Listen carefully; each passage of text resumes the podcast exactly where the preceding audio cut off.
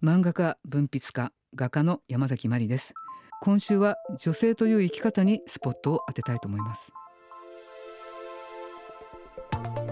未来授業。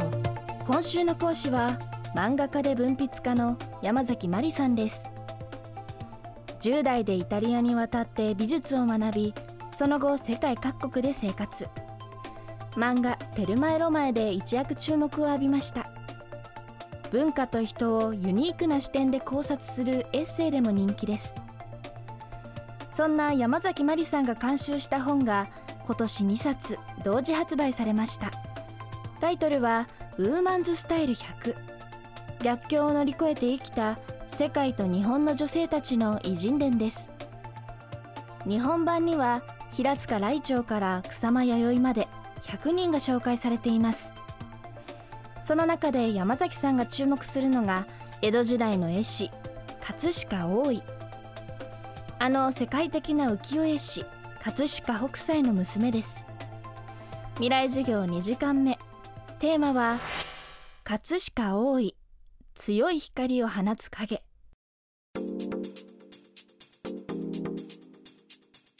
葛飾北斎の娘にあたりますが葛飾大井という人がいてこの人も絵師だったんですね浮世絵の。彼女は当時にしてみればもう本当に破天荒な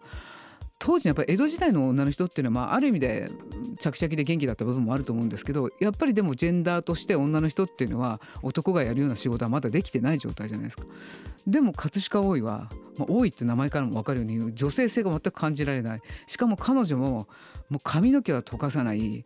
タバコはブカブカするしもう酒はざるのように飲み家の中は汚いもうゴミくずだらけででお父さんもそういう人だったらしいんでものすごいゴミ屋敷みたいなところで2人で絵描いてたって言うんですよね。でもそういうことが許されていた女性なんですよ。当時やっぱり女の人って言ったら生きていくためにまあ動く男性を支える立場でなきゃいけない。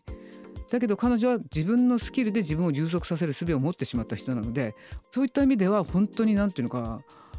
勇気をこう与えてくれる存在。でしかも私葛飾大井が好きなのは彼女は西洋絵画にも当時から非常に強い関心を持っててイタリア語で言うとあのキアロスクーロっていうんですけどものすごいやっぱり黒の強い絵を描くんですよ。影。でそこに光がある。そういったやっぱり思考性だったりその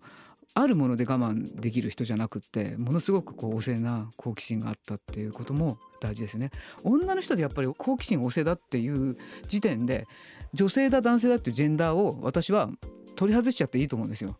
一人の人間として精神性の生き物として生きてた時にどんなものに好奇心を持つかとかそれは女だからそういう好奇心を持つんじゃなくって人間という生き物として男の人と同じようなものに対して好奇心を持ったっておかしくないわけですよ。例えば私が昆虫が好きだっていうことを子供の時からおかしいっておかしいって言われてきてるそれすごい疑問だったんですよ。なんで女だと昆虫が好きだったらおかしいのっていう。だから葛飾多いという人も多分女のくせにみたいな。で実際結婚したけどその絵師の男性が描く絵をバカにしちゃうんですよね。何これみたいな。それで結局別れちゃうんですけどだから彼女はまさになんか男の人といるのって面倒くさいかもと思っちゃった口ですよね。最初この頃にすでにね。でも私やっぱりその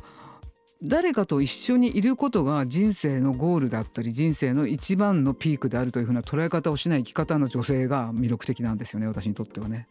うん、だってそれが全てじゃないでじゃないですか。繁殖は結婚してなくたって変な話できちゃうわけだから。なのにそのやっぱり公に繁殖していいっていう儀礼を通らないとみんなそういうことに安心できないからそれがために結婚ってあるようなもんだと思ってるところもあるので。だから葛飾多いのやっぱり姿勢とかこの潔さっていうのはもうすでにこの時から新しい女の人としての生き方がね発芽してたなって。この人1800年生まれですからもう200年前の人ですけど。偉大な父の陰で強い光を放った葛飾大井。絵師として人間として強く自由に生きるその姿は山崎真理さんの生き方に重なるものがあります。女の人ってただでさえやっぱり強い生き物なんで強烈な生き物なんで生態猫飼ってても金魚飼ってても昆虫ですらやっぱりメスの方がしたたかなんですよ。できちんとやっぱり自分のテリトリー守らなきゃっていう意識がはっきりしてるし冒険しないんですよね。なんでかというと遺伝子をちゃんと育てていかなきゃいけないからね。でそういうやっぱり女というメスというジェンダーが持ってる強さに加えてもし女性が男性のような体力を持っていたとしたら史上最強の生き物になっちゃうじゃないですかだから男性にとってみれば女の人っていうのは産むこともできて育てることもできてしかもいざとなれば自立して生きていける存在なんですよ。でも男の人って変な話あの狼とかあのライオンとか見てても繁殖した後ライオンはまた一匹狼になって別のメスを探しに行くじゃないですか。でもメスはやっぱり家族っていう社会単位を守っていかなきゃいけない。でやっぱりどこかに男性はそこに引け目を感じていないとも言えないじゃないですか。なんかそのやっぱり強さに対して脅威を持っちゃってだから魔女狩りというものがあったりとか。だから女性に対してある種の差別的な態度を取ったりとか。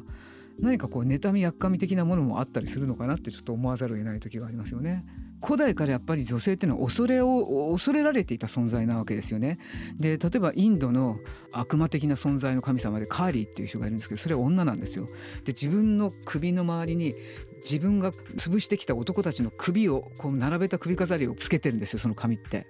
でもそういうものなんですよメドゥーザにしたって何したって昔からやっぱり恐ろしい神は女なんですよね女性は女性でやっぱり女性の強さがあるっていうことをまあ私たちは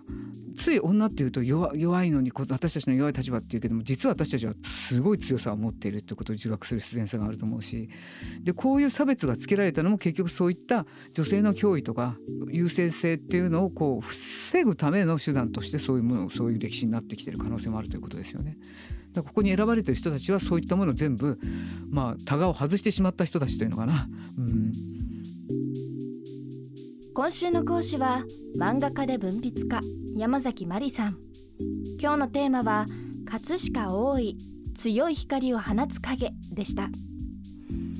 山崎さんが監修したウーマンズスタイル100世界版と日本版は小文社から発売中です。未来授業明日も山崎真理さんの授業をお届けします。